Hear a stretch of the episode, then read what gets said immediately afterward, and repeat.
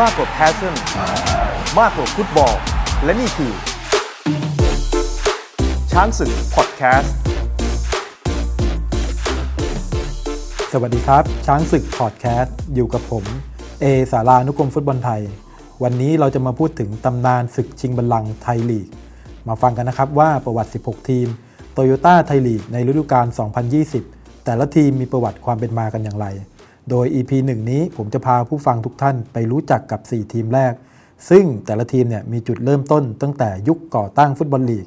มาจนถึงยุคที่ฟุตบอลลีกเริ่มบูมรู้จักกันไปทั่วประเทศนะครับ ทีมแรกนะครับที่ผมจะพาผู้ฟังไปรู้จักเลยก็คือ ทีมการท่าเรือ FC นั่นเองครับ ซึ่งถือว่าเป็นทีมที่มีประวัติยาวนานมากที่สุดกว่าทุกทีมในไทยลีกครับเรามาดูกันว่าการท่าเรือ FC นะครับมีความเป็นมาอย่างไงนะครับ ในยุคก่อตั้งนะครับของการท่าเรือ FC เนี่ยเริ่มตั้งแต่ปีพศ 2510 นะครับ แต่ก่อนหน้านั้นเนี่ยการท่าเรือเนี่ยก็มีทีมฟุตบอลของตัวเองอยู่แล้วนะครับแต่ว่ายังไม่ได้ส่งแข่งในระบบการแข่งขันของสมาคมฟุตบอลแห่งประเทศไทยในยุคนั้นนะครับ จนปี 2510 นะครับการท่าเรือก็ส่งทีมเข้าแข่งขันฟุตบอลถ้วยพระราชทานขึ้นเป็นครั้งแรกนะครับ ในยุคสมัยนั้นต้องบอกว่าวงการฟุตบอลไทยเนี่ยมีทีมเก่งๆ มากมายนะครับ โดยเฉพาะทีมที่เป็นขายใหญ่อยู่แล้วอย่างทหารอากาศ แล้วก็ธนาคารกรุงเทพนะครับ เปรียบไปแล้วเนี่ยในยุคนั้นเนี่ยการท่าเรือ FC ก็เหมือนเป็นขึ้นมาเป็นเสือตัวที่ 3 ของวงการฟุตบอลไทยนะครับ ซึ่งขึ้นมาต่อสู้กับทีมฐานอากาศ หรือธนาคารกรุงเทพนั่นเองนะครับ แล้วก็ใช้เวลาเพียงไม่กี่ปีนะครับในการคว้าแชมป์ถ้วยพระราชทานกรครับซึ่งถือว่าเป็นถ้วยการแข่งขันระดับสูงสุดของฟุตบอลไทยในยุคนั้น ในยุคสมัยนั้นนะครับฟุตบอลในบ้านเราเนี่ยยังไม่มีฟุตบอลลีกเกิดขึ้นนะครับ ซึ่งการแข่งขันเนี่ยก็ใช้ระบบทัวร์นาเมนต์เพราะว่ายังเป็นระบบสมัครเล่นกันอยู่นะครับ ก็มีการแข่งขันแบ่งเป็นดิวิชันทั้งหมด 4 ดิวิชันด้วยกันนะครับ เริ่มจากถ้วยพระราชทานงอนะครับ แล้วก็ขึ้นชั้นมาเป็นถ้วยพระราชทานคอขอแล้วก็กอนะครับ โดยที่ถ้วยพระราชทานกอเนี่ยถือว่าเป็นถ้วยสูงสุดของสโมสรในเมืองไทยนะครับ ทีมแชมป์เนี่ย ก็มีสิทธิ์ไปแข่งขันฟุตบอลระดับทวีปเอเชียด้วย ซึ่งในยุคนั้นเนี่ยก็มีการแข่งขันฟุตบอลระดับสโมสรเอเชียเกิดขึ้นแล้วนะครับ การท่าเรือก็ขึ้นมาต่อสู้กับฐานอากาศธารากรุงเทพรวมถึงสโมสรอื่น ๆ อย่างราชวิถีราชประชาเป็นต้นนะครับ ก็คว้าแชมป์ถ้วยกอรวมถึงถ้วยอื่น ๆ หลายสมัยด้วยกันนะครับ พร้อมกับสร้างตำนานนักเตะในเมืองไทยเกิดขึ้นมากมายนะครับ อย่างเช่น เจ้าของฉายาสิงสนามสุขอย่างนิวัตศรีสวัสดิ์นะครับ รวมไปถึงดาวซันโบที่ติดดีกีตำนานทีมชาติไทยนะครับ อย่างเจษฎาพรณพัทลุงนะครับ ดาวยศดารา เชิดศักดิ์ชัยบุตร รวมถึงยุคเมื่อสัก 20 ปีที่แล้วที่แฟนบอลน่าจะตามกันทันอยู่ อย่างเช่นรณชัยสยมชัยเป็นต้นนะครับ แต่ในส่วนของฟุตบอลลีกเนี่ยถือว่าการท่าเรือเนี่ยเป็นเจ้าของฟุตบอลลีก ฟุตบอลไทยในยุคก่อนเลยนะครับ ก่อนที่เราจะมีไทยลีกเกิดขึ้นเนี่ย ครั้งหนึ่งนะครับ เมื่อปีพศ 2527 เนี่ย เราเคยมีการแข่งขันฟุตบอล Thailand Soccer League เกิดขึ้น นานมากนะครับ ประมาณถ้านับเป็นพศนี่ก็ 30-40 ปีด้วยกันแล้วนะครับ ในยุคตอนนั้นเองนะครับ ก็เป็นการแข่งขันครั้งแรกที่มีทีมต่างจังหวัดเข้าร่วมด้วยกันนะครับ มีทีมอย่างจังหวัดชนบุรี สุพรรณบุรี มหาสารคาม สุรินทร์นะครับ รวมไปถึงจังหวัดชัยภูมินะครับ มาแข่งกับสโมสรในในกรุงเทพมหานครเนี่ยก็คืออย่างเช่นฐานอากาศเป็นต้นนะครับราชวิถีทำลงไทยสโมสรนะครับ โดยที่การท่าเรือเนี่ยไม่ได้ส่งแข่งในนามสโมสร แต่ไปแข่งให้กับทีมจังหวัดชัยภูมิ โดยที่เอานักเตะของการท่าเรือเนี่ยทั้งทีมเนี่ยไปเล่นให้กับชัยภูมิในปีนั้น ถือว่าเป็นฟุตบอล fever มาก เพราะว่าในยุค 30-40 ปีที่แล้วเนี่ยเราไม่เคยมีการแข่งขันฟุตบอลลีกเกิดขึ้นมาก่อน ก็บทสรุปสุดท้ายเนี่ย ทีมจังหวัดชัยภูมิโดยนักเตะการท่าเรือเนี่ยก็สร้างประวัติศาสตร์คว้าแชมป์การแข่งขันฟุตบอล Thailand Soccer League เกิดขึ้นนะครับในครั้งนั้นนั่นเอง จนมาถึงปี 2534 นะครับบ้านเราก็มีการจัดการแข่งขันฟุตบอล Semi-Pro League ก็เป็นการแข่งขันระบบฟุตบอลลีกอีกเหมือนกัน แต่ว่ามีเพียง 6 ทีมเท่านั้น ซึ่ง Semi-Pro League เนี่ยก็จะเป็นลักษณะที่ว่าเป็นฟุตบอลเนี่ยกึ่งอาชีพละ ก็จะมีทีมชั้นนำอย่างทหารอากาศราชประชานะครับรวมถึงท่าเรือเข้าแข่งขันกัน ปรากฏว่า ท่าเรือก็สามารถคว้าแชมป์ Thailand Semi-Pro League ได้อีกนะครับ โดยที่อรรถพล ปุษปาคมนะครับ หรือตำนานของการท่าเรืออีกท่านหนึ่งนะครับ ได้ตำแหน่งดาวซัลโวในปีนั้นไปด้วย อย่างไรก็ตามเนี่ยก็จัดกันได้เพียงครั้งสองครั้ง ฟุตบอลไม่ว่าจะเป็นไทยแลนด์ซ็อกเกอร์ลีกหรือเซมิโปรลีกเนี่ยก็ล้มไปนะครับ จนกระทั่งมาเกิดฟุตบอลไทยแลนด์ลีกขึ้นนะครับในปี 1996 นะครับหรือพศ 2539 นะครับซึ่งเป็นยุคก่อตั้งไทยลีกนั่นเองครับ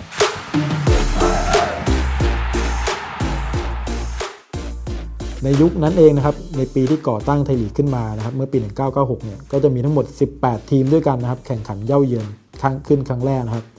แต่ต้องยอมรับว่าการท่าเรือในยุคนั้นเนี่ยถือว่าเป็นยุคที่เป็นยุคตกต่ำของสโมสรนะครับ เพราะว่าในยุคนั้นเนี่ยทีมที่ขึ้นมาที่เก่งๆ อย่างเช่น ธนาคารกสิกรไทยนะครับรวมไปถึงทีมตลาดหลักทรัพย์เนี่ยก็มีนักเตะดีๆ มากมาย ส่วนการท่าเรือเนี่ยก็ นักเตะก็ถูกดึงออกไปเล่นสโมสรอื่น กันเกือบหมดนะครับทำให้ปีแรกเนี่ยของไทยลีกเนี่ยการท่าเรือ FC ได้เพียงอันดับ 11 เท่านั้นจาก 18 ทีมนะครับ ปีต่อมาเนี่ยในไทยลีกครั้งที่ 2 ปี 1997 นะครับการท่าเรือก็เรียกว่าปฏิวัตินะครับ ดึงสายเลือดใหม่เข้ามานะครับ บวกกับตัวเก่าที่ยังคงอยู่นะครับมีเพียงไม่กี่คนนะครับ ก็ทำให้อันดับของทีมดีขึ้นนะครับ จนกระทั่ง ปี 1999 นะครับ ซึ่งเป็นไทยลีกครั้งที่ 4 เนี่ย เป็นปีที่ทีมจากย่านคลองเตยเนี่ยเฉียดกับการคว้าแชมป์ไทยลีกไม่สุดครับ โดยในปีนั้นเนี่ยการท่าเรือเนี่ยทำคะแนนเท่ากับฐานอากาศนะครับไปลุ้นกันถึงนัดสุดท้าย แต่ว่าไปแพ้เพียงลูกได้เสียเพียงลูกเดียวเท่านั้นนะครับทำให้การท่าเรือเนี่ยได้เพียงรองแชมป์อย่างไรก็ตามเนี่ยในปีนั้นเนี่ยรณชัยสยมชัยนะครับ ซึ่งเป็นดาวซันโบของการท่าเรือเนี่ย ยิงได้ถึง 23 ประตูนะครับจากการเล่นเพียง 22 นัดนะครับทำให้เขาเนี่ยได้ตำแหน่งดาวซันโบสูงสุด แล้วตำแหน่งที่รณชัยสยมชัยได้เนี่ยกินเวลาต่อเนื่องมาจนถึงปี 2012 นะครับหลายปีด้วยกันครับ10 กว่าปีนะครับกว่าจะมีคนทำลายได้ ซึ่งคนที่ทำลายได้ก็คือธีรศิลป์แดงดากับเคตันซินวานะครับซึ่งยิงไป 24 ประตูในฤดูกาลนั้นนะครับ จนมาถึงปี 2009 นะครับก่อนที่จะเข้าปี 2009 เนี่ย ต้องยอมรับว่ามันเป็นช่วงที่การท่าเรือ FC เนี่ยกลายเป็นเพียงทีมกลางตารางเท่านั้นนะครับ เพราะว่าพวกเขาก็ไม่เคยเฉียดเข้าใกล้กับการลุ้นแชมป์อีกเลยนะครับ จนทั้งปี 2009เนี่ยก็เรียกว่าเป็นยุคที่มีการปฏิวัติการท่าเรืออีกครั้งหนึ่งนะครับ ในปีนั้นเนี่ยการท่าเรือก็ได้โค้ชอย่างสะสมพบประเสริฐเข้ามาคุมทีมนะครับ แม้ว่าผลงานในบอลลีกอาจจะยังไปไม่ถึงเป้าหมายนะครับ แต่ว่าการท่าเรือก็กลายเป็นทีมสิงห์บอลถ้วยด้วยเหมือนกันนะครับ เพราะว่าในปี 2009เนี่ยการท่าเรือก็คว้าแชมป์ FA คัพนะครับจนกระทั่ง 2010 ก็คว้าแชมป์โตโยต้าลีกคัพนะครับส่วนในฟุตบอลระดับเอเชียเนี่ยในปี 2010 การท่าเรือก็ยังสามารถเข้าไปถึงรอบ 8 ทีมสุดท้ายในฟุตบอลถ้วยเล็กอย่าง AFC คัพด้วยนะครับ อย่างไรก็ตามนะครับ ช่วงเวลาที่อยู่ในฟุตบอลลีกมาอย่างยาวนานนะครับของการท่าเรือ FC เนี่ยก็ต้องมาสะดุดหยุดลงเมื่อปี 2012 นะครับ ซึ่งปีนั้นเนี่ยพวกเขาก็ตกชั้นจากลีกสูงสุดเป็นครั้งแรกนะครับ แต่ก็ใช้เวลาเพียงปีเดียวนะครับกลับขึ้นมาสู่ไทยลีกได้อีกนะครับ จนมาถึงการมาของมาดามแป้นะครับ คุณนวลพันธ์ล่ำซำนะครับ ซึ่งเข้ามาเป็นประธานสโมสรนะครับ หรือเรียกง่ายว่าเข้ามาเทคโอเวอร์นะครับของการท่าเรือนะครับ ปี 2015 นะครับที่มาดามแป้งเข้ามาคุมทีมเนี่ยก็เป็นปีที่การท่าเรือเนี่ยเริ่มเป็นทีมเจ้าบุญทุ่มอีกทีมหนึ่งนะครับในการดึงนักเตะเข้ามามากมายนะครับ เพื่อที่จะสร้างการท่าเรือเนี่ยขึ้นไปเป็นทีมที่อยู่ระดับแถวหน้าของไทยลีกนะครับ แต่น่าเสียดายว่าเพียงปีแรกที่เข้ามานะครับของมาดามแป้งเนี่ยในปี 2015 นะครับ การท่าเรือก็ต้องตกชั้นลงจากไทยลีกอีกครั้งหนึ่งนะครับ หลายคนเนี่ยกำลังคิดไปว่าการที่นักธุรกิจหรือคนที่มีกำลังเงินสูงเนี่ยเข้ามาคุมทีมเนี่ยจะมาเพื่อสร้างชื่อเสียงหรือมีความจริงใจแค่ไหนนะครับ สิ่งที่มาดามแป้งเนี่ยได้พิสูจน์ให้สังคมฟุตบอลไทยได้รับรู้นะครับในฐานะที่เป็น คนผู้หญิงคนหนึ่งครับที่เข้ามาทำฟุตบอลไทยเนี่ยแม้ว่าการท่าเรือจะตกชั้นไปแล้วนะครับ แต่คุณมาดามแป้งเนี่ยก็ไม่ได้ถอดใจนะครับยังพร้อมที่จะสนับสนุนทีมการท่าเรือต่อไปนะครับ แล้วก็ใช้เวลาเพียงปีเดียวเช่นกันนะครับ ในปี 2016 เนี่ยได้สิทธิ์ขึ้นกลับมาเล่นไทยลีกอีกครั้งนะครับ หลังจากนั้นมาเนี่ยผมเชื่อว่าจากประสบการณ์เนี่ยในการทำฟุตบอลลีกขึ้นมาเนี่ยทำให้ทั้งมาดามแป้นะครับแล้วก็การท่าเรือเนี่ยได้เรียนรู้ อะไรหลาย ๆ อย่างนะครับรวมถึงได้พัฒนาสโมสรขึ้นมานะครับจนกระทั่งในช่วง 4 ปีหลังสุดเนี่ยจะสังเกตได้ว่าการท่าเรือเนี่ยกลายเป็นทีมtop three อย่างต่อเนื่องตลอดครับตั้งแต่ปี 2016 นะครับที่ได้ที่3นะครับแล้วก็ 2 ปีหลังสุดนะครับอย่าง 2018 2019 นะครับการท่าเรือเนี่ยก็ได้จบอันดับที่ 3 ของไทยลีกนะครับโดยเฉพาะปีล่าสุดคือ 2019 เนี่ยนอกจากได้อันดับ 3 ของไทยลีก แล้วก็ลุ้นแชมป์กับทีมสิงห์เชียงรายยูไนเต็ดแล้วก็บุรีรัมย์ยูไนเต็ดอย่างสนุกแล้วเนี่ย การท่าเรือ FC นะครับก็ยังคว้าแชมป์ช้าง FA คัพได้อีกด้วยนะครับ ซึ่งเป็นแชมป์ในรอบ 10 ปีของสโมสรนะครับ เป็นถ้วยแรกที่มาดามแป้นะครับ ภูมิใจนะครับที่ได้ทำมาหลังจากที่เหนื่อยมาถึง 5 ปีด้วยกันนะครับ เป็นถ้วยแห่งความสุขและน้ำตาของแฟนบอลการท่าเรือ FC นะครับที่รอคอยมานานนะครับ และยังได้สิทธิ์ไปแข่งขันเพย์ออฟของรอบ AFC Champions League ด้วยนะครับ ซึ่งตรงจุดนี้เนี่ยพอทีมใหญ่ขึ้นนะครับ นอกจากเรื่องของ สโมสรที่เป็นตำนานแล้วนะครับ มีความสำเร็จแล้วเนี่ยก็ย่อมดึงดูดดาราดังนะครับหมายถึงนักเตะฝีเท้าดีเข้ามานะครับทำให้ปี 2020 เนี่ยการท่าเรือ FC ก็ยังเสริมนักเตะดีๆ เข้ามาอย่างต่อเนื่องนะครับ ไม่ว่าจะเป็นเฮเบอร์ตี้เฟอร์นันเดสนะครับอดิศักดิ์ไกรษรรวมทั้งอีกหลาย ๆ คนด้วยกัน ก็มาดูกันว่าในปี 2020 เนี่ยการท่าเรือเนี่ยซึ่งว่ากันว่าแข็งแกร่งกว่าปีที่แล้วอีกเนี่ยจะไปได้ไกลถึงไหนนะครับ และนี่ก็คือตำนานของสโมสรการท่าเรือ FC นะครับทีมแรกที่ช้างศึกพอดแคสต์ ศึกชิงบัลลังก์ไทยลีกพามารู้จักกันนะครับ ทีมต่อมานะครับที่ผมจะพาผู้ฟังไปรู้จักกันก็คือโปลิศ เทโร FC นะครับ ซึ่งเป็นอีกทีมหนึ่งเนี่ยมีประวัติยาวนานไม่แพ้การท่าเรือ FC นะครับเพราะว่าเป็นทีมที่อยู่ในยุคก่อตั้งไทยลีกครั้งที่ 1 เหมือนกันนะครับอะเรามาดูกันนะครับว่าในยุคก่อตั้งก่อนที่จะเป็นโปลิศ เทโร FC ในปัจจุบันเนี่ยทีมทีมนี้เนี่ยมี รากฐานนะครับมาจากการแข่งขันฟุตบอลถ้วยพระราชทานเหมือนกันนะครับ โดยเริ่มมาจากการเป็นทีมโรงเรียนศาสนวิทยานะครับ แข่งขันในระดับถ้วยพระราชทานงอคอขอนะครับกอไก่ขึ้นมานะครับ แล้วก็จนกระทั่งยุคที่ก่อตั้งนะครับฟุตบอลไทยลีกครั้งที่ 1 เมื่อปี 1996 นะครับ ก็เปลี่ยนชื่อนะครับมาเป็นทีมเทโลศาสนานะครับ จนมาเป็น BC เทโลศาสนาในช่วงเวลาต่อมานะครับ ในยุค ตอนนั้นเนี่ยตามความทรงจำของผมเลยนะครับ ในปี 1996 เนี่ยไทยลีกครั้งที่1เนี่ยเทโลเนี่ยเป็นทีมที่หลายคนเนี่ยแฟนแฟนบอลในยุคนั้นเนี่ยอยากไปดูมากทีมหนึ่งนะครับ เพราะว่าในยุคนั้นเนี่ยนักเตะต่างชาติไทยลีกยุคแรกเนี่ยยังมีไม่มากครับ18 ทีมเนี่ยมีไม่กี่ทีมครับที่ใช้นักเตะต่างชาติ ถึงจะมีก็มีแค่ทีมละคน 2 คนนะครับ แต่เทโลเนี่ยเป็นทีมที่มีนักเตะต่างชาติมากที่สุดเลยนะครับในในกว่าทุกทีมครับเพราะแล้วก็ ตัวนักเตะต่างชาติของเทโรเนี่ยมีมาทั้งจากยุโรปนะครับอย่างเช่นประเทศยูโกสลาเวียนะครับซึ่งปัจจุบันก็คือคือประเทศเซอร์เบียนั่นเองนะครับมีมาจากบราซิลนะครับแล้วก็จากแอฟริกานะครับซึ่งเรียกได้ว่าเป็นสีสันของไทยลีกมากนะครับเพราะว่าทีมอื่นๆเนี่ยถ้าจะมีนักเตะต่างชาติเนี่ยเต็มที่ก็เป็นนักเตะจากแอฟริกา หรือนักเตะจากเพื่อนบ้านในอาเซียนอย่างประเทศเมียนมาเป็นต้นนะครับรวมถึงนักเตะจากเกาหลีนะครับแต่เทโรเนี่ยมีนักเตะหัวทองมานะครับทั้งโรมาเนียทั้ง ยูโกสลาเวียมาเตะให้ดูนะครับ ก็ทำให้คนอยากไปดูว่านักเตะต่างชาติแบบนี้เป็นยังไงนะครับ ก็เป็นทีมที่ต้องบอกว่าอินเทนเรื่องต่างชาติจริงๆนะครับด้วยด้วยการที่เทโรเนี่ยมีมีนโยบายการทำทีมอย่างนี้นะครับ แล้วก็บวกกับเรื่องที่เรียกง่ายว่าเป็นทีมที่มีเงินถุงเงินถังมากที่สุดในยุคนั้นนะครับ ก็ทำให้ช่วงเวลาปี 2001 ถึง 2004 เนี่ยเป็นยุคทองของเทโรยุคหนึ่งนะครับ ในสื่อ ต่างๆนะครับให้ทีมฉายาของทีมเทโรว่าเป็นทีมเจ้าบุญทุ่มนะครับเพราะว่านักเตะคนไหนที่ติดทีมชาติเนี่ยส่วนใหญ่เนี่ยจะมาอยู่เทโร หรือว่าเล่นให้กับเทโรนะครับ ซึ่งนักเตะเก่งๆในยุคนั้นนะครับ อย่างเช่นเทิดศักดิ์ใจมั่นนะครับวรวุฒิศรีมะฆะนะครับรวมถึงดาวรุ่งในยุคช่วงนั้นอย่างดัสกรทองเหลาก็มาเล่นให้เทโรหมดนะครับในยุคทองของเทโรนะครับก็ คว้าแชมป์ไทยลีก 2 ปีติดด้วยกันนะครับก็คือไทยลีกครั้งที่ 5 แล้วก็ครั้งที่ 6 นะครับในปี 2000 แล้วก็ 2001 นะครับแล้วก็สิ่งที่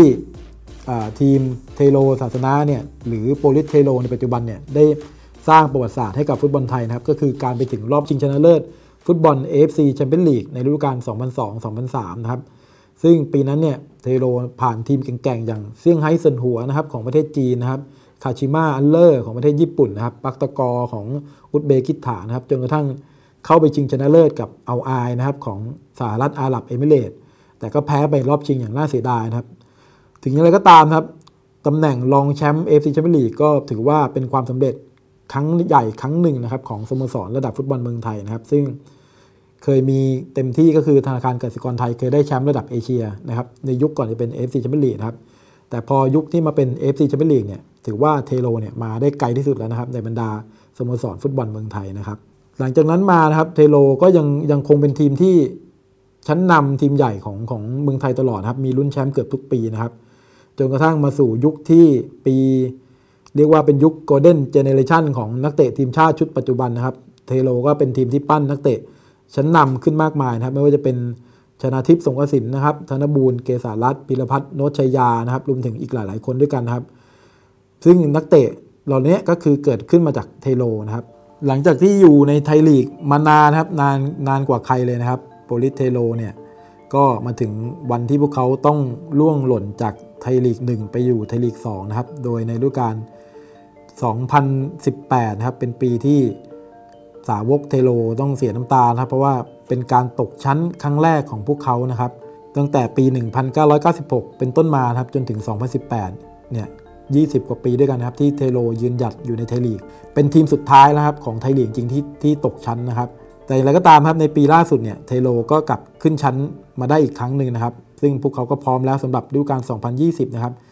ทิ้งท้ายกับเทโรนิดนึงนะครับ ผมมีสถิติที่น่าสนใจนะครับ ก็คือว่า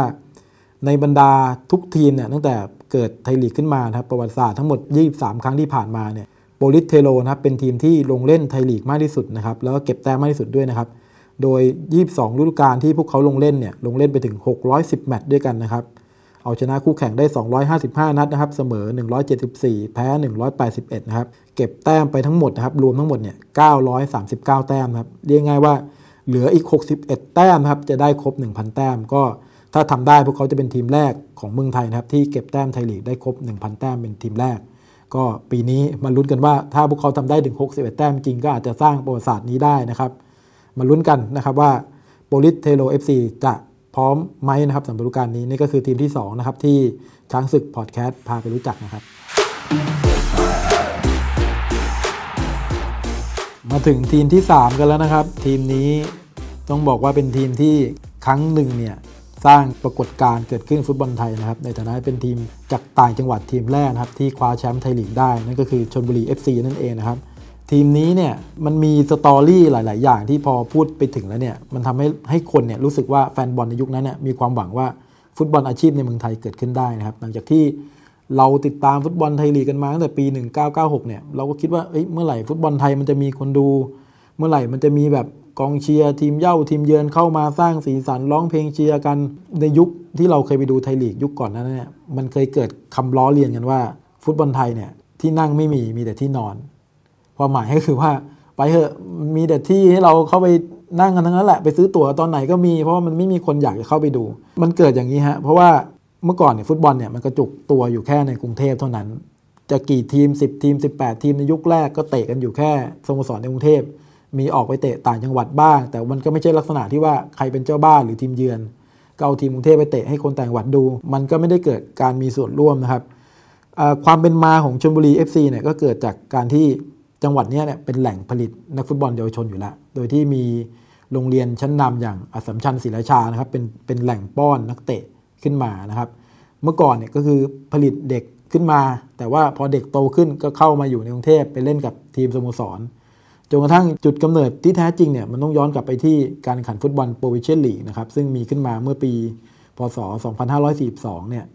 ตอนนั้นการกีฬาแห่งประเทศไทยก็จัดฟุตบอลลีกขึ้นมา เรียกว่าเป็นลีกของ ฟุตบอลระดับภูมิภาค แต่ว่ามันก็จะเหมือนเป็นคู่ขนานกับฟุตบอลไทยลีกก็คือฟุตบอลไทยลีกก็เตะกันไปในกรทมนะครับแต่ฟุตบอลโปรวิเชียนลีกเนี่ยก็จะเตะกันโดยเป็นทีมต่างจังหวัด มีเย่ามีเยือน มีทีมนาราธิวาสมีทีมเชียงใหม่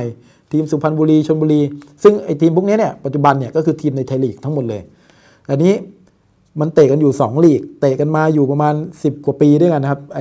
ตัวของ Provincial League เนี่ย ชลบุรีก็เกิดมาจาก Provincial League โดยเกิดเมื่อปี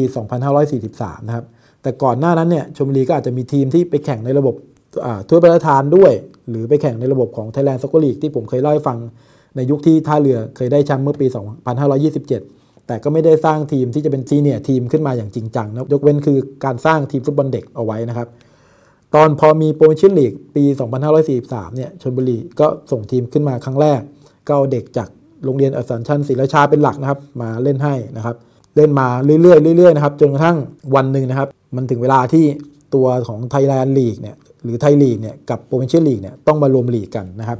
ปี 2006เนี่ยก็มีการทำ MOU ตกลงกันนะครับ ที่จะเอาทั้ง2ลีกมารวมกันนะครับชนบุรีก็เป็นหนึ่งในในสองสามทีมเนี่ยที่ได้เข้ามาเล่นในไทยลีกนะครับ เป็นปรากฏการณ์ครั้งสำคัญครับที่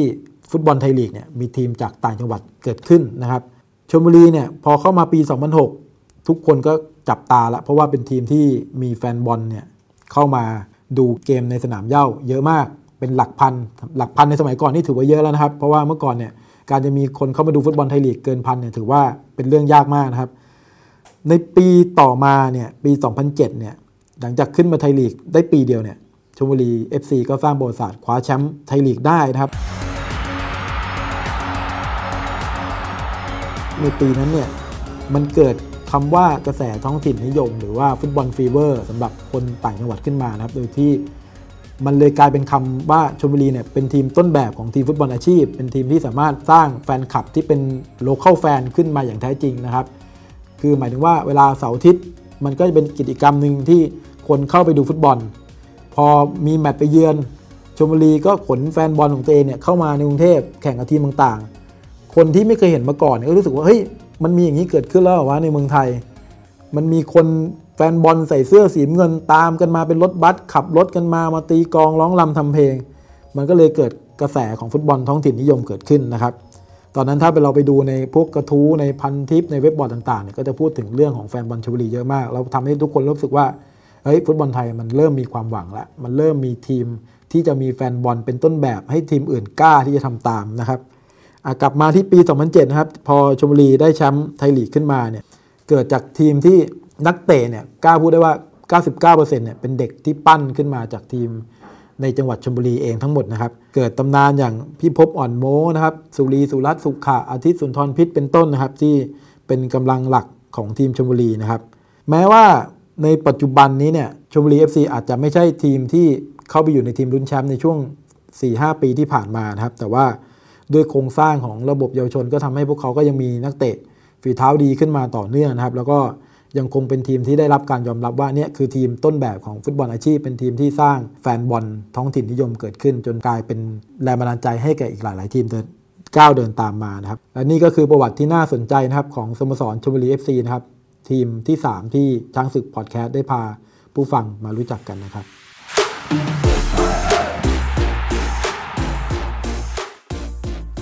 เราก็มาถึงทีมสุดท้ายนะครับของ EP แรกนี้นะครับ ซึ่งทีมทีมนี้เนี่ยเป็นทีมที่จากที่เราคุยกันอยู่ตอนนี้เนี่ยคือยุคก่อตั้งลีกมาจนถึงยุคที่ลีกบูมครับ ซึ่ง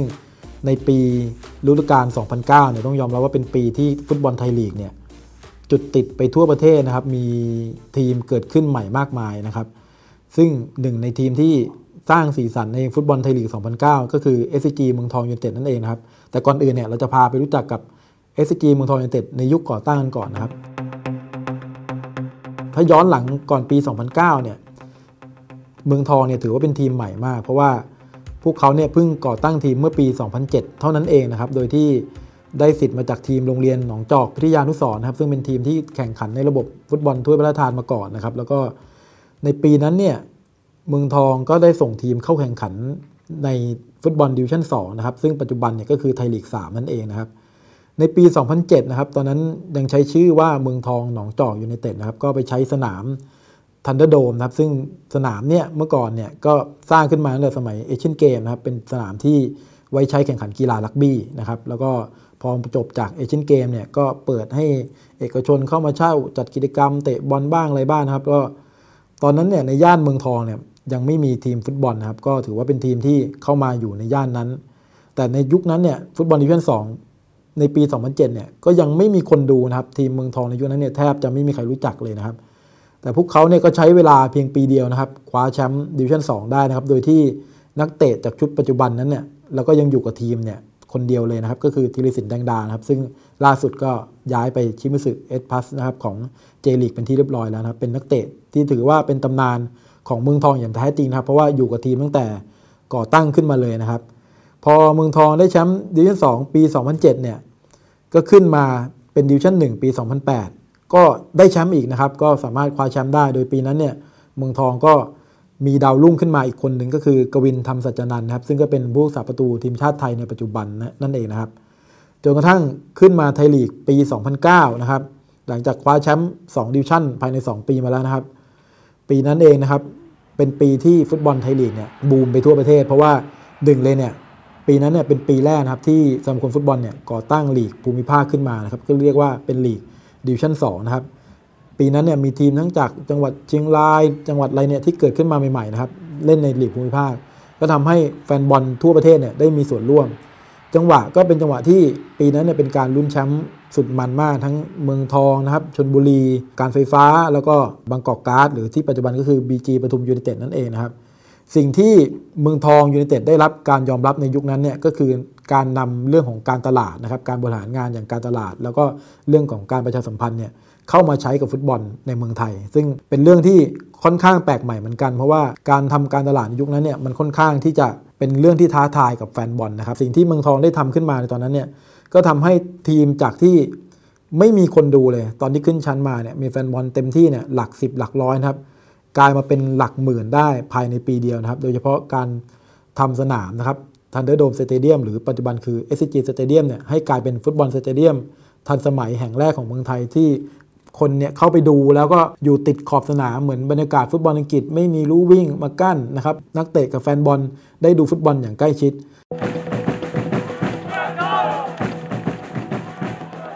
มันก็เลยทำให้คนรู้สึกว่าเฮ้ยอยากเข้าไปดูสนามมากขึ้นโดยเฉพาะ พอมีฟุตบอลดีๆให้ดูนะครับฟุตบอลเล่นกันสนุกได้ดูในบรรยากาศสนามที่ทันสมัยนะครับแล้วก็มีกิจกรรมมากมายที่ทางสโมสรได้ทำขึ้นมานะครับ ก็กลายเป็นทีมที่ได้รับความนิยมมากสุดในปีนั้นครับแล้วก็สุดท้ายแล้วเนี่ยในปี 2009 นะครับ เมืองทองที่เป็นน้องใหม่ไทยลีก ก็คว้าแชมป์ไทยลีกได้เลยนะครับทำให้ทีมทีมนี้สร้างประวัติศาสตร์นะครับเป็นแชมป์3ดิวิชั่นภายใน 3 ปีติดต่อกันทีมแรกของเมืองไทยนะครับ แล้วก็ยังสร้างปรากฏการณ์ครับ เป็นแมตช์ที่มีคนดูนะครับถึง 10,000 คนเป็นครั้งแรกในไทยลีกนะครับ โดยเฉพาะแมตช์ที่พบกับชนบุรี นัดนั้นเนี่ยเป็นนัดช่วงท้ายฤดูกาลล้วเป็นการลุ้นแชมป์กันแล้วนะครับ ก็แฟนบอลเนี่ยเข้าไปเต็มทั้ง 4 อัศจรรย์นะครับ มีคนดูหมื่นกว่าคนเป็นครั้งแรกของเมืองไทย เป็นเรื่องที่ทุกคนบอกได้ว่าขนลุกไม่คาดคิดมาก่อนว่าวันหนึ่งฟุตบอลไทยจะมาถึงยุคที่มีคนดูในสนามถึงหมื่นคนนะครับ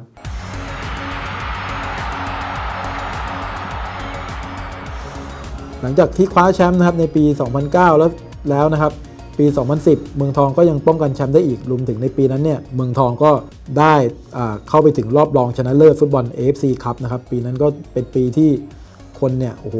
ติดตามทีมเมืองทองมากว่าจะไปได้ไกลขนาดไหนในระดับเอเชีย หลังจากที่สโมสรฟุตบอลในเมืองไทยเนี่ยไม่เคยเข้ารอบลึกๆมาก่อนนะครับแม้ว่าจะเป็นถ้วยเล็กก็ตาม แต่ปีนั้นก็ไปถึงรอบรองชนะเลิศได้นะครับจนกระทั่งปี 2012ครับ ทีม SCG เมืองทองยูไนเต็ดก็สร้างประวัติศาสตร์อีกครั้งหนึ่งครับ โดยการเป็นแชมป์ไร้พ่ายทีมแรกของเมืองไทยนะครับ โดยแข่งขันไปทั้งหมด 34 นัดนะครับ ชนะ 25 เสมอ 9 ไม่แพ้ให้ใครเลยนะครับ ซึ่งปีนั้นเนี่ยธีรศิลป์แดงดา ก็ยังทำลายสถิติดาวซันโวตลอดการของรณชัยสยมชัยด้วยนะครับ โดยที่ยิงไป 24 ประตูด้วยกันนะครับ แล้วก็แชมป์ครั้งล่าสุดของเมืองทองนะครับ เรียกว่ายุคดิมทีมนะครับในปี 2016 นะครับ ซึ่งปีนั้นเนี่ยเมืองทองก็มีนักเตะ เก่งๆ มากมายนะครับจากหลายๆทีมเนี่ยเข้ามานะครับโดยที่ได้ทั้งตัวของชนะทิพย์สงกสินนะครับธนบูรณ์เกษารัตน์นะครับรวมไปถึงธีรทรบุญบาทันนะครับและอีกหลาย ๆ คนเข้ามาก็ทำให้เป็นเมืองทองในยุคที่แข็งแกร่งที่สุดในประวัติศาสตร์ของสโมสรนะครับแม้ว่าปัจจุบันนะครับหลายคนอาจจะมองว่าเมืองทองไม่ใช่ทีมที่จะอยู่ในทำเนียบของการลุ้นแชมป์นะครับแต่ว่าก็ยังถือว่ายังคงประมาทไม่ได้นะครับ แม้ว่าเมืองทองในยุคปัจจุบันเนี่ยจะสูญเสียสตาร์ไปหลายคนนะครับ ซึ่ง ทางทีมเนี่ยก็ถือว่ามีนโยบายที่ดีนะครับในการที่ปล่อยนักเตะออกไปเล่นในต่างประเทศนะครับ ซึ่งนักเตะที่ออกไปจากเมืองทองเนี่ยไม่ว่าจะเป็นกวินทำสัจนันหรือชนาทิพย์หรือธีรทรรวมไปถึงธีรศิลป์เนี่ยก็ได้ไปสร้างชื่อเสียงกับประเทศไทยนะครับ แต่ในตัวของการดันเด็กรุ่นใหม่ขึ้นมาเนี่ยก็เป็นบทพิสูจน์ว่าเด็กพวกนี้จะพร้อมแค่ไหนนะครับ ก็ไม่แน่เหมือนกันครับในฟุตบอลเนี่ยถ้าเด็กเหล่านี้เนี่ยสามารถขึ้นมาต่อสู้กับทีมอื่น ๆ ได้ ก็อาจจะทำให้เมืองทองเนี่ย มีลุ้นได้เช่นกันนะครับ และนี่ก็คือประวัติและตำนานของทีม s อ g เมืองทองยูเนเต็ดนะครับ ทีมสุดท้ายของ EP แรกที่เราพูดถึงนี้ครับ และทั้งหมดนี้นะครับก็คือช้างศึกพอดแคสต์นะครับตำนานศึกชิงบัลลังก์ไทยลีกนะครับ EP 1นะครับซึ่งเราได้พูดถึงเรื่องของยุคที่ก่อตั้งไทยลีกขึ้นมานะครับจนมาถึงลีกบูมครับในเวลา 24 ปีด้วยกัน 24ฤดูกาลด้วยกันนะครับ ว่าแต่ละทีมเป็นมาอย่างไงบ้างนะครับสำหรับในตอนหน้านะครับ อย่าลืมครับเราจะมาพูดถึงช่วงรอยต่อที่เป็น EP 2 ละ เป็นรอยต่อของยุคที่ลีกบูมครับ แล้วก็มีทีมดังที่เริ่มกำเนิดเกิดขึ้นมานะครับ ทีมอย่างบุรีรัมยูไนเต็ดเป็นต้นนะครับ มาร่วมกันติดตามได้ที่ช้างศึกพอดแคสต์ใน EP หน้ากันนะครับ แล้วก็สำหรับแฟนบอลท่านใดนะครับ ที่สนใจติดตามข้อมูลข่าวสารนะครับ โดยเฉพาะเรื่องของประวัติศาสตร์ตำนานของฟุตบอลไทยนะครับ ก็สามารถติดตามเพิ่มเติมได้ที่แฟนเพจสารานุกรมฟุตบอลไทยครับ ขอบคุณครับ มากกว่า passion มากกว่าฟุตบอล และนี่คือ ช้างศึกพอดแคสต์